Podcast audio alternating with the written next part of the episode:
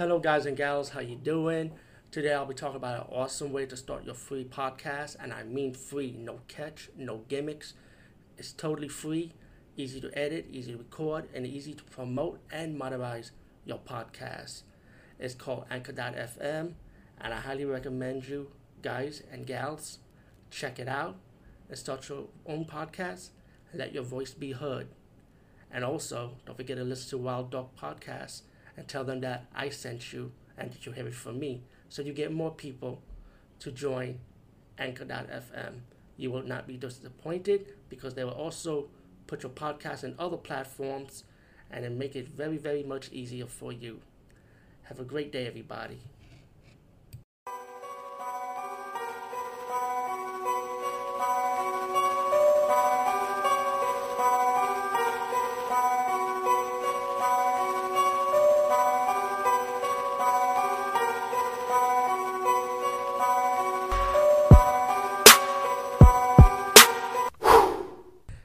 Hey guys and gals, what's up? Today I'll be talking about a movie called Bone Jangles. And let me just say thank you to Wild Eye Releasing for letting me give me an opportunity to review the screener. Um, the movie's one hour and 18 minutes, and but I believe when it gets released, it might be longer or it might be an unrated version. Again, this is only a screener. You know, screeners are usually stuff when you just pre when reviewers get to review the movie before it's early, before the release date and give you our honest opinion what we think about the movie non spoilers, of course. You know, keep it respectful. You know, that's I always gotta say that to a lot of people because when you when they give you an opportunity to a lot of reviewers when you have opportunity to review stuff before the release date, show respect to the directors, producers, and the marketing department. That, that is nice stuff. That respect. Reviewers like us, they'll get the word of mouth out there. And um, let me give you the release date. This movie will be officially released on video demand on July 18. So be on the lookout for that. And shout out to the director Brett DeJager for making this movie. Um, also, um, I this this is a movie I actually did wanted to see anyway. I remember seeing the trailers for it, and I thought it was interesting to watch. Uh, what it sounds like to me when I saw the trailers at the time, a serial killer versus monsters. That's what I thought in the town, which it is by the way. But again, I'm trying not to. I don't want to. You can't. I don't want to spoil it. I want to keep it simple. Um, the movie is about it's like really a horror and a comedy. It's horror comedy, and it's good. It's comedy, you know, like spoofing on slasher movies, like you know, like slash like sh- slasher characters, pretty much. And um, you got these two cops. They pretty no- they nervous. They like like like sh- like two shaggies, pretty much like Scooby Doo and Shaggy. You got two shaggies, and they gotta go after this serial killer named Bone Jangle. And you find in the story for this character that his mother was like a voodoo priestess and his father was a serial killer before him. So like father like son, right? The father became a serial killer. Father was a serial killer, and then, then the son followed, in his father's first and became become a serial killer. But his father is played by Reggie Bannister of the Phantasm movie fame, and it's funny when you see his outfit. I think that I think that's the original ice cream truck outfit they had in the first Phantasm movie. What it looked like, because it looked like that. But Bone Jangle does have a weakness. No weapons cannot stop him, right? Just like any other slasher killer, like Jason and or Michael Myers, regular weapons cannot stop him. But this killer has two weaknesses: electricity, and he has to protect his penis. He has to be a virgin.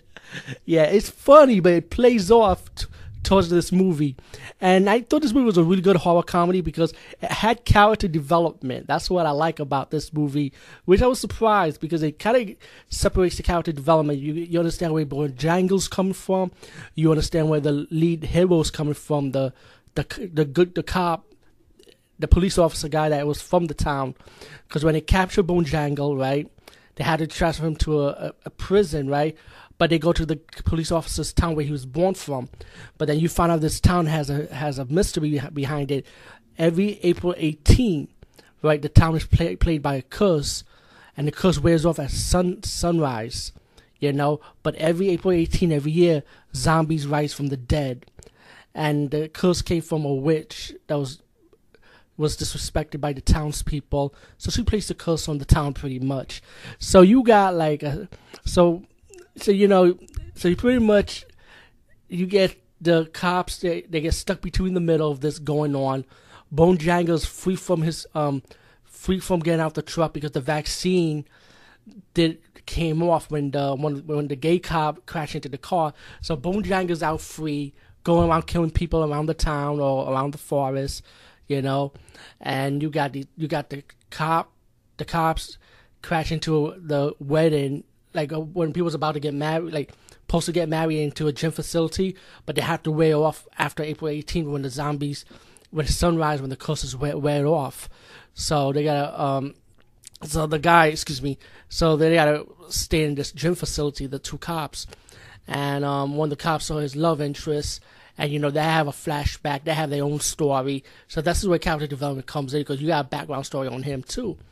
And then you get your background story on the witch that raised the zombies from the dead to take her revenge from the from the people of the town and and she needs like a virgin to fuel her powers, you know. But um all in all, I thought this was a good horror comedy. I thought it was nice, nice kill scenes. There is blood and gore in it. Um, the comedy was well done. I felt like the comedy was really good because it matches. It was well balanced, and it and the comedy didn't went overboard. You know, um, the gay cop he was pretty funny. I kind of like him. He was so funny. I, I, him I like. You know, because he was more like he was more like the comedy aspects of it. But you don't see him too much. You see him like here and there, and when it gets towards later on to the movie. But he's funny. He plays he, he plays like a like a typical typical gay flamboyant character, and they they play off the gay comedy on it too also, which I totally respect. You know, like the LGBT community, you ha- you enjoy a laugh out of it. You know, um, the love story with the guy in the girl in the town and how they how why he left the town and the girl felt like why you never come back and see me, why they confessed their love for me at that time. You know, stories are explaining themselves. Um, and the Bojangle killer himself, really like him. I really like how he looks. I can see I can see a part two happening. You know, hey, never say never in a horror franchise on the horror franchise. You know, like this could be a horror franchise. If you play it off well, I think you can see more Bone, jangles. Um, all in all, Bone Jangles highly recommended. Really enjoyed it very fun horror comedy. Was not disappointed at all. And I feel like, in my opinion, the trailer did live up to my expectation. Anyway, peace, guys, and see you later.